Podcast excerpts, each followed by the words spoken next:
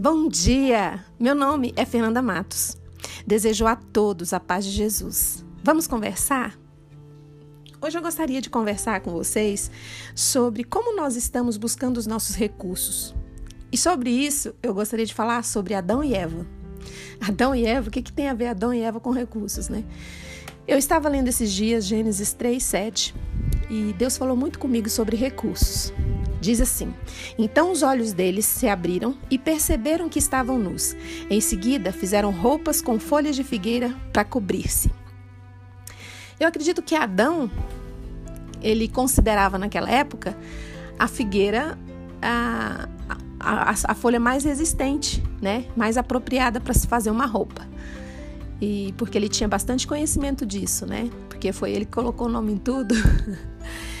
Mas Adão, ele foi e Adão e Eva e foi pela força deles, né? Pelo conhecimento deles. Mas essa roupa aí de figueira não teria muito du du duração, não. Logo ela estaria destruída, rasgada, desfeita.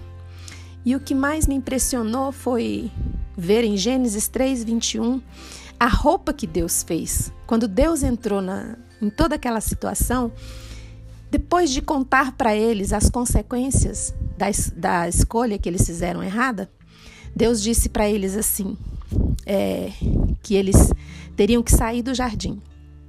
Só que quando Deus entra na história, ele entra para resolver. Né?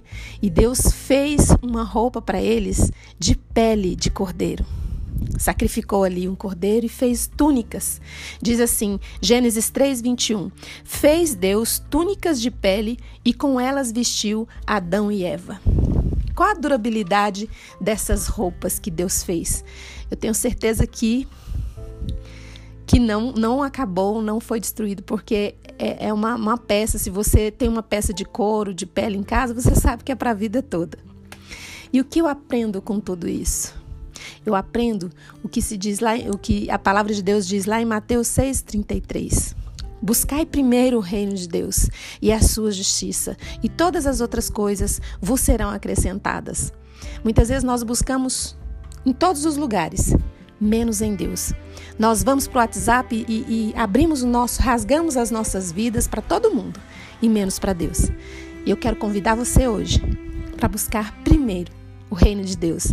Deus tem Todas as decisões que Deus fizer para você serão eternas, durarão para sempre. Fica com, fiquem com Deus, um cheiro e até a próxima.